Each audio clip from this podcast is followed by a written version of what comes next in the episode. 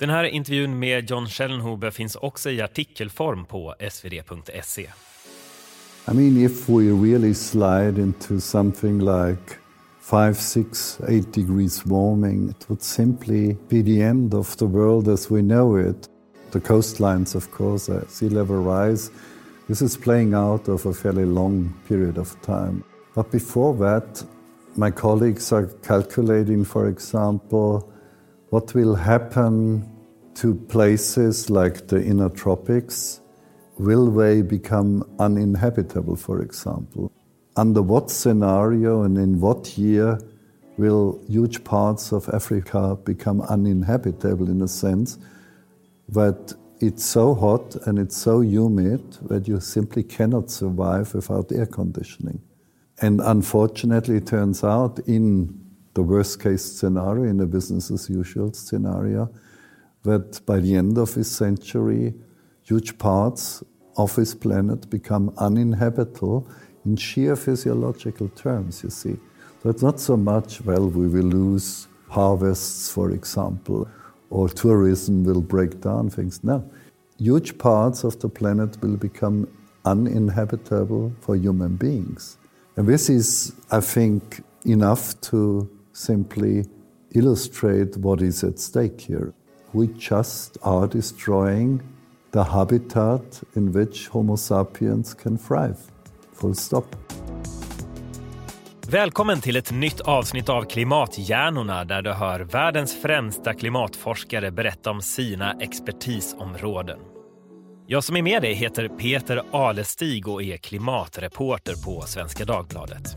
I den här podden låter vi de som verkligen vet berätta vad som händer med klimatet och vilka konsekvenser det får. Och idag ska vi träffa klimatologen John Schellnhuber som kanske är den mest inflytelserika forskaren av alla som vi träffar i Klimathjärnorna. Han har varit rådgivare åt både den tyska regeringen och åt påven i klimatfrågor. Och redan 1995 förordade han att världen borde begränsa uppvärmningen till två grader, alltså samma övre gräns som sattes i klimatavtalet i Paris 20 år senare. Han är också den som introducerade konceptet med tipping points i klimatet, eller tröskeleffekter som det heter på svenska. Och det är en av de mest oroande upptäckterna inom klimatforskningen. Det handlar om att delar av klimatsystemet, när de pressas tillräckligt långt, kan tippa över i ett nytt sätt att fungera eller rent av, som John Schellenhuber säger, i förstörelse. Som en stol som lutar för långt bakåt och plötsligt ramlar i golvet. I klimatet handlar det om att Grönlandsisen kan smälta så mycket att den kanske aldrig återhämtar sig. Eller att Golfströmmen stannar. När vi kommer in i intervjun så berättar John Schellenhuber om hur det kom sig att han myntade begreppet tipping points. Och allt startar vid en föreläsning vid Oxford-universitetet där han jämförde den globala uppvärmningen med att jorden hade feber.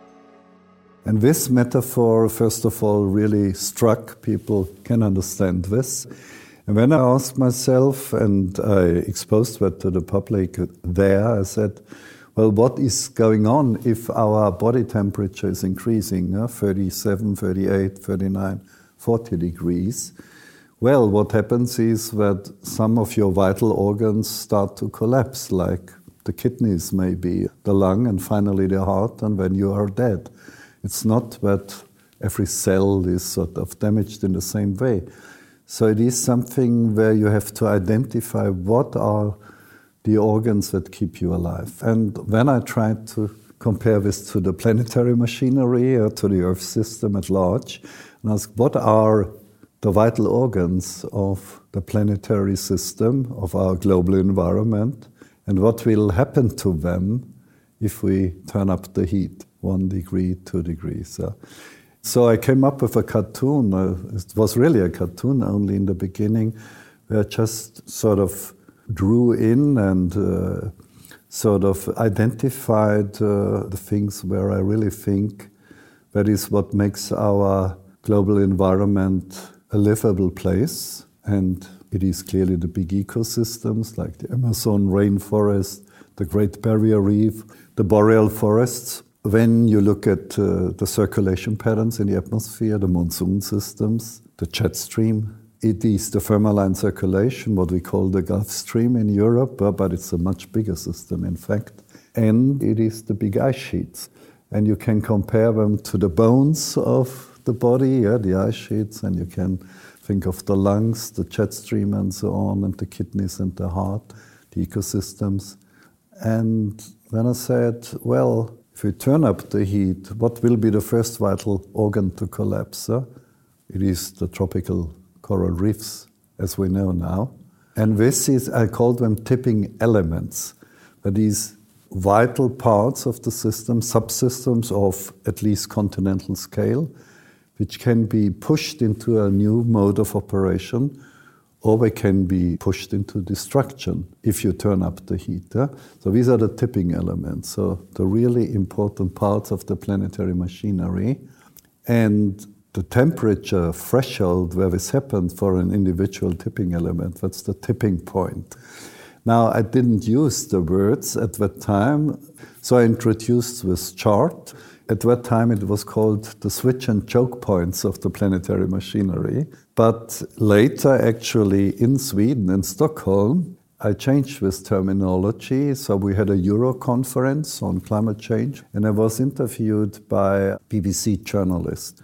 And he wanted me to describe in terms everybody can understand is it a critical threshold? Is it a phase transition? You know, all the slang, the jargon we theoretical physicists use. And uh, so I thought, well, shouldn't we call them, well, you cross a tipping point?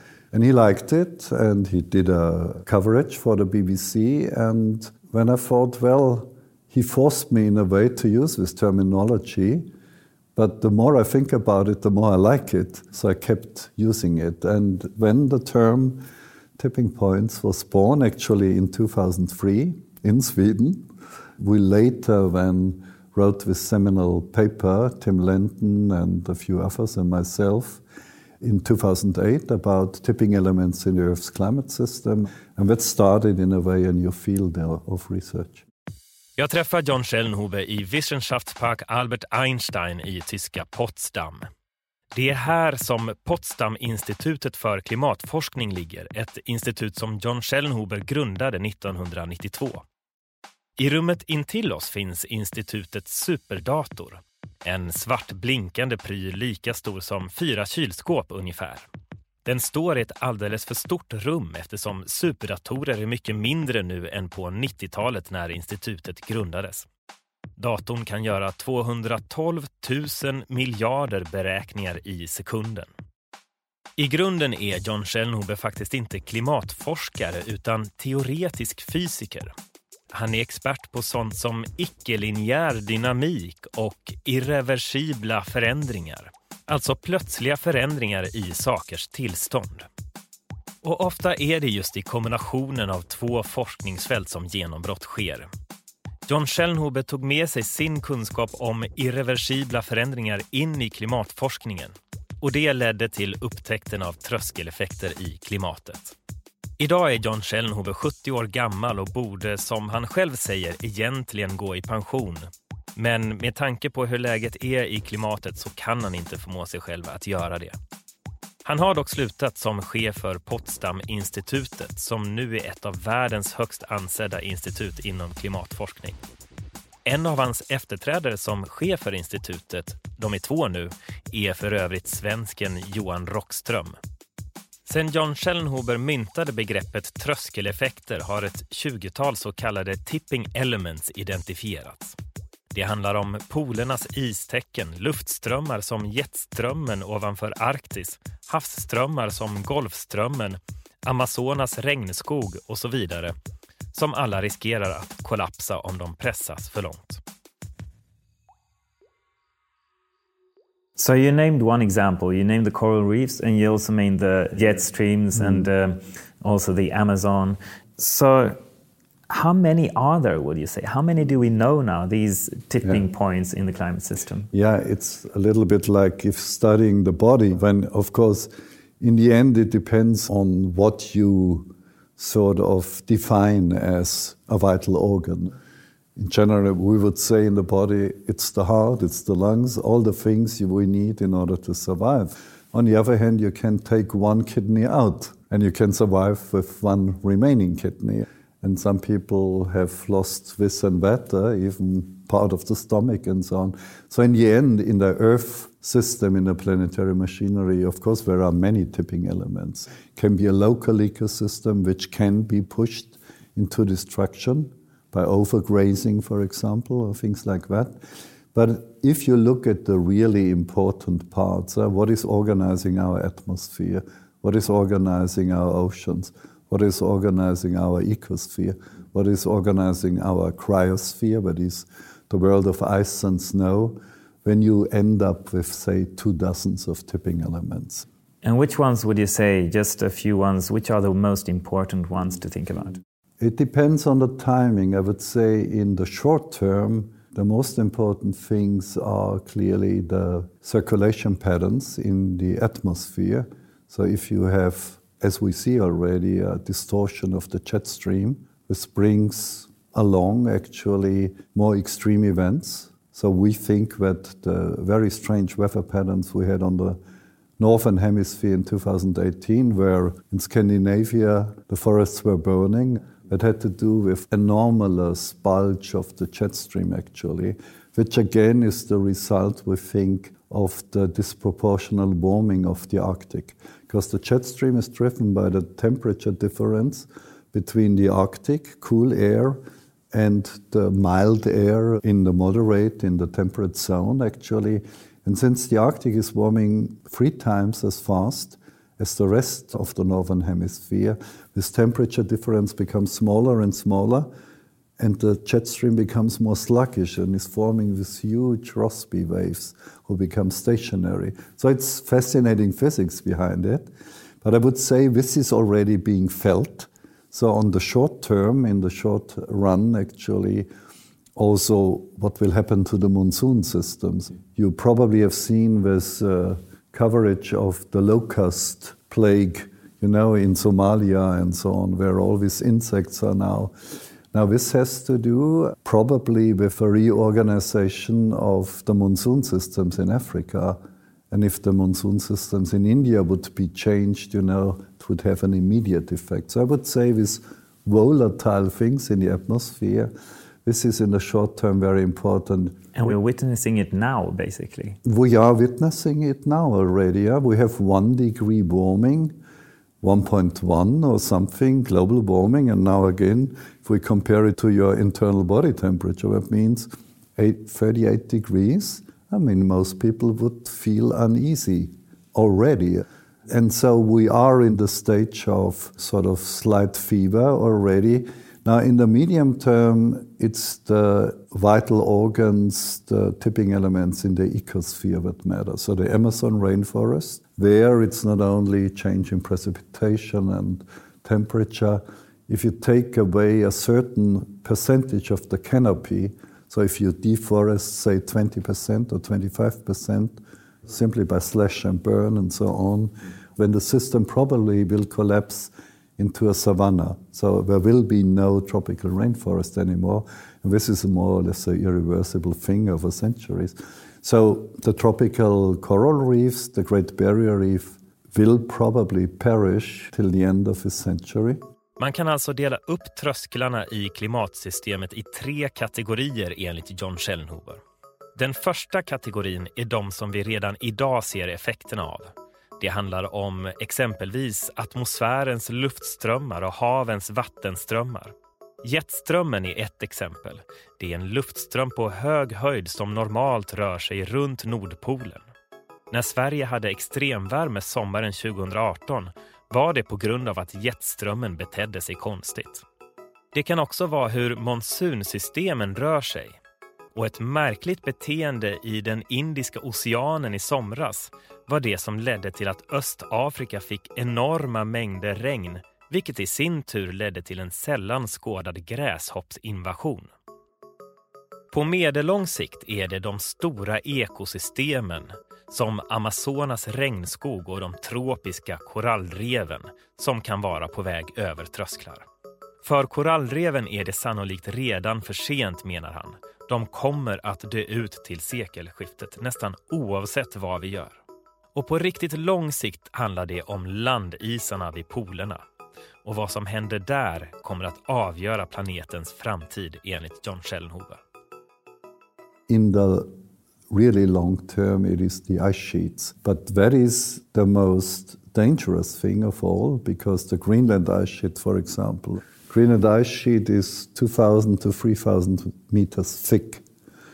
And it has survived millions of years, of course. But once it starts to melt on the surface, say by a few meters, you know, the more you melt, the further you go down into warmer air. That means it will melt even faster. Also, the surface becomes rougher, it's absorbing more sunlight. It's a self amplifying process. And once we start, nobody can stop it. It will go on for centuries, thousands of years maybe, but it's completely irreversible. We would have to go back in geological time by 30 million years or so on to restore it, so to speak. And then we are talking about sea level rise beyond comprehension, basically. Greenland is worth seven meter global sea level rise, so which would completely change all the coastlines of this planet. But the sleeping giant clearly is the East Antarctic ice sheet, and it holds the water equivalent of 50 to 60 meters. So if these ice sheets start to collapse, and unfortunately, there are now some expeditions to Antarctica, for example, to the West Antarctic ice sheet, where we try to inspect what is going on under the ice shelf, for example. It's fascinating. Yeah, I saw there was just recently a, a submarine. Precisely, yeah, yeah. It's fantastic uh, stuff, of course.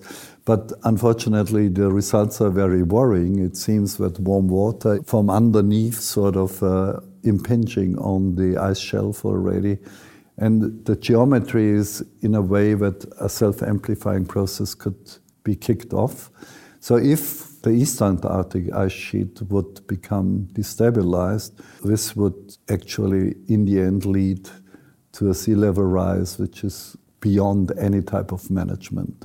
You would have to give up zones where half of the human population is concentrated in East Asia for example, coastlines in America, in Europe, and so on. Now, this is a process of centuries, though, if I understand. This correctly. is a, a slow process. On the other hand, if some of these tipping elements in the cryosphere become activated now, Greenland, West Antarctic ice sheet, and so on, it could still mean that within this century we get two or three meter sea level rise. And that means Venice is gone how the ice sheets behave in the end, that will determine the fate of this planet.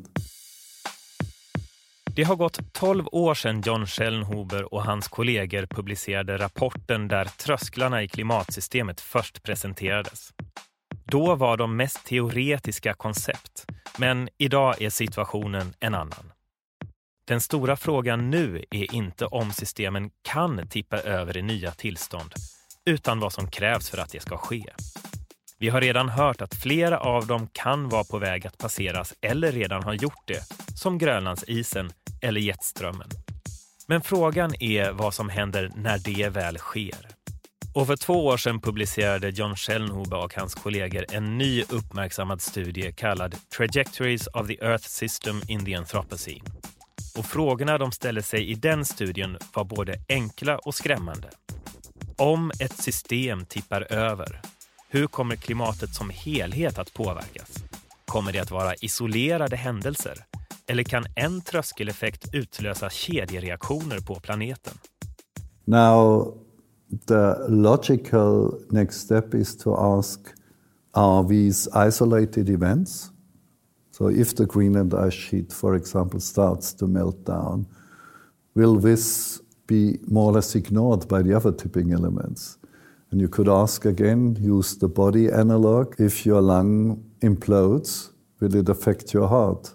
Of course it will. Uh, in the end, your heart will stop operating because you have no oxygen anymore, uh, so no energy. Now, we of course ask if the Greenland ice sheet starts to melt, then that means extra fresh water will enter the Labrador Sea, for example. So the fresh water will dilute the salty water there. That means the water will become less heavy, but the Gulf Stream is actually formed initially by the sinking of salty and cold water, dense water, down 4,000 meters deeper. This is called deep water formation. Now, if you dilute that water through the melting Greenland ice sheet, it is not heavy enough anymore to sink down.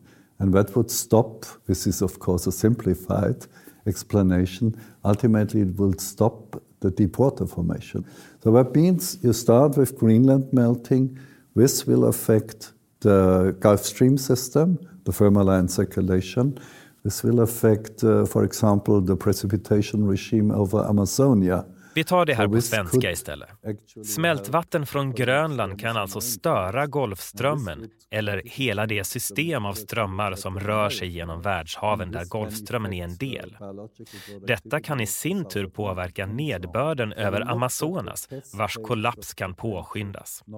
Och det här påverkar i sin tur väderdynamiken över Latinamerika. Och så här fortsätter det. Schellenhuber och de andra forskarna undersökte den här typen av kaskadeffekter som de kallar det i klimatsystemet. Och det de såg var flera självförstärkande effekter.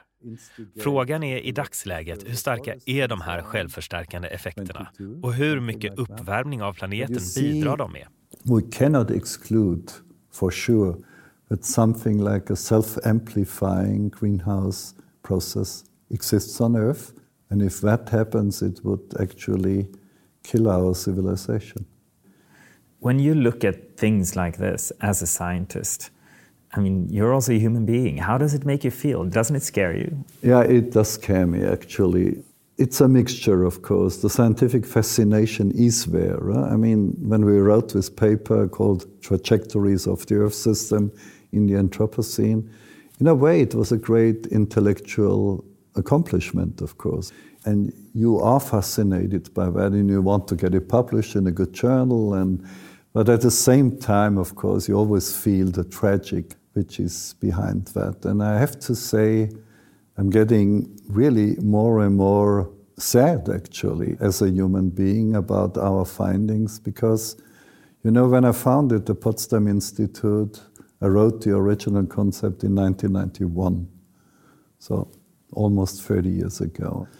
And I had a gut feeling, uh, didn't work in the environment really. I came as a physicist. I had a gut feeling this is a big story, really. Yeah? This is a big issue, and we have to do something about it. Uh, so let's try to understand the potential impacts and so on, and let's tell society that we are running a big risk.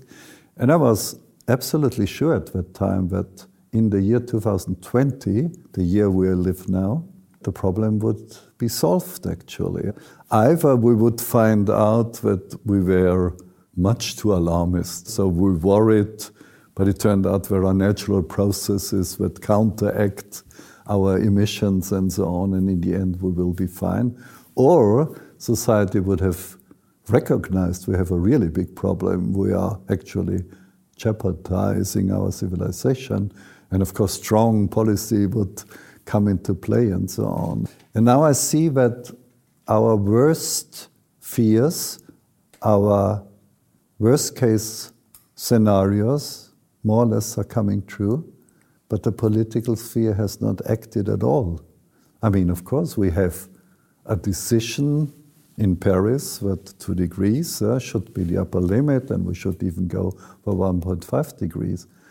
But there is an ambition without any plan. I mean, in Paris, we just, the political sort of uh, community of nation states have just created a consensus. They have just agreed on a wish list, but they have not provided any substance, actually, political substance, how the wishes can be fulfilled, really. I mean, the, the saddest feeling about is that if we would have acted in time, in 1990, for example, or after 1992, the Rio conference, we could have very safely and without big distortions and without economic damages, we could have steered the planet towards safer waters and certainly could have stayed below two degrees. But unfortunately, nobody listened to the scientists, not really.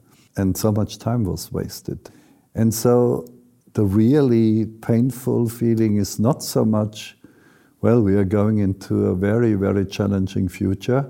I mean, I'm still optimistic we can do some dramatic things and we can avoid the worst, but the really sad feeling is about unbelievably stupid waste of a golden opportunity to actually protect this planet without too much harm, without too much effort. We could have done it at very low cost if we would have started to act at the right point in time. And that was clearly after the end of the Cold War in 1990 or 1992, yeah? because that was the point in time in history where we felt this is one planet. Now let's secure our civilization. But 30 years were wasted, and that keeps me sleepless at night. This is all wrong. I shouldn't be up here. I should be back in school on the other side of the ocean. Yet you all come to us young people for hope. How dare you? You have stolen my dreams and my childhood with your empty words, and yet I'm one of the lucky ones. Det var vid klimattoppmötet i New York i september 2019 som en då 16-årig tjej från Sverige klev upp i talarstolen och läxade upp världsledarna. People are suffering. People are dying. Entire ecosystems are collapsing. We are in the beginning of a mass extinction, and all you can talk about is money and fairy tales of eternal economic growth. How dare you! Och kanske har hon, enligt John Schellnhuber, triggat en annan typ av tröskeleffekt. Is there still anything that you hold on to that uh, brings you hope? No, no, there is something. Otherwise, I would not even sit here and talk to you because it would be just a waste of time. I mean, we lost three decades clearly, and it's very sad, it's very tragical. But um, since I'm a specialist in nonlinear dynamics and the tipping elements and tipping points are part of that. We just published a paper on social tipping dynamics, actually. Yeah? So we looked at, or more or less, I say, nonlinearity in the natural world, in the environment, can only be beaten with nonlinearity in the social world. So we thought about processes, and actually the youth movement studied by Greta Thunberg is so part of it, uh, are contagious processes, you know, like the coronavirus thing, but in a positive way.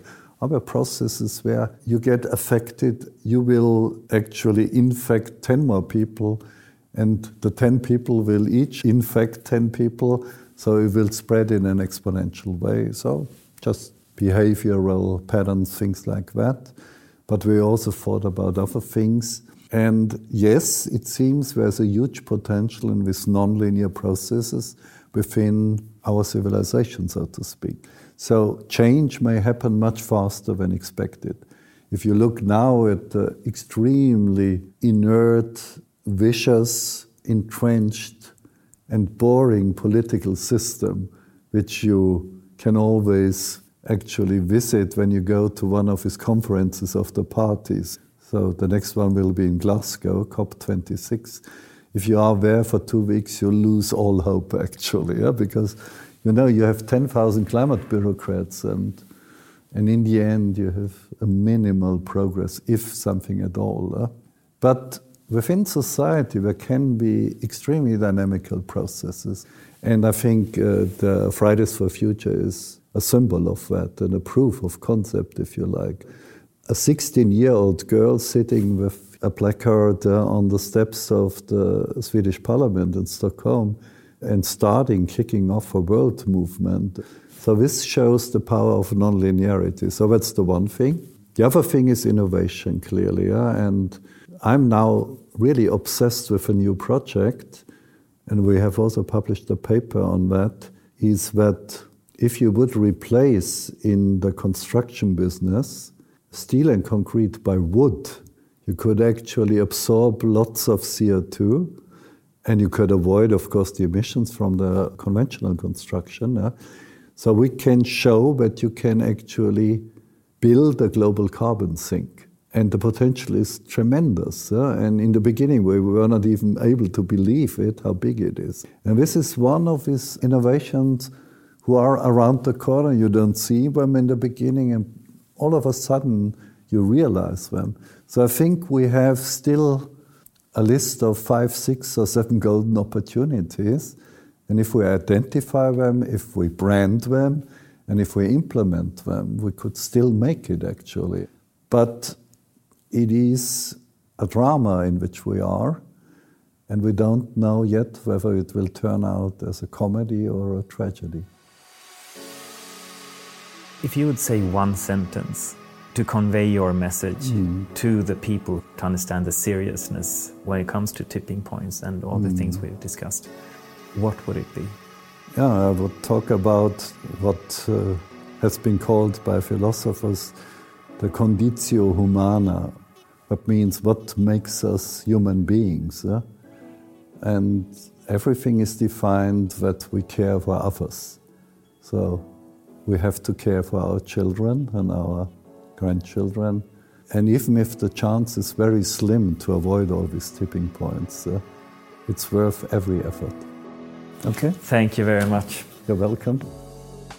Tack för att du har lyssnat på Klimathjärnorna, en podd från Svenska Dagbladet. Klara Wallin är producent, Adam Svanell är redaktör, Gunvor Frykholm är projektledare, Anna Karborg är ansvarig utgivare och jag själv heter Peter Alestig. I nästa avsnitt av Klimathjärnorna är jag i Bonn i Tyskland och pratar med migrationsexperten Coco Warner om en av de mest svårbedömda konsekvenserna av klimatförändringen.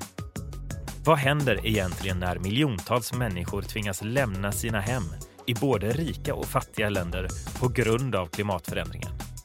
Hur många kommer att tvingas fly och vart ska de ta vägen? Och hur kommer deras omvärld att reagera? Vi hörs då.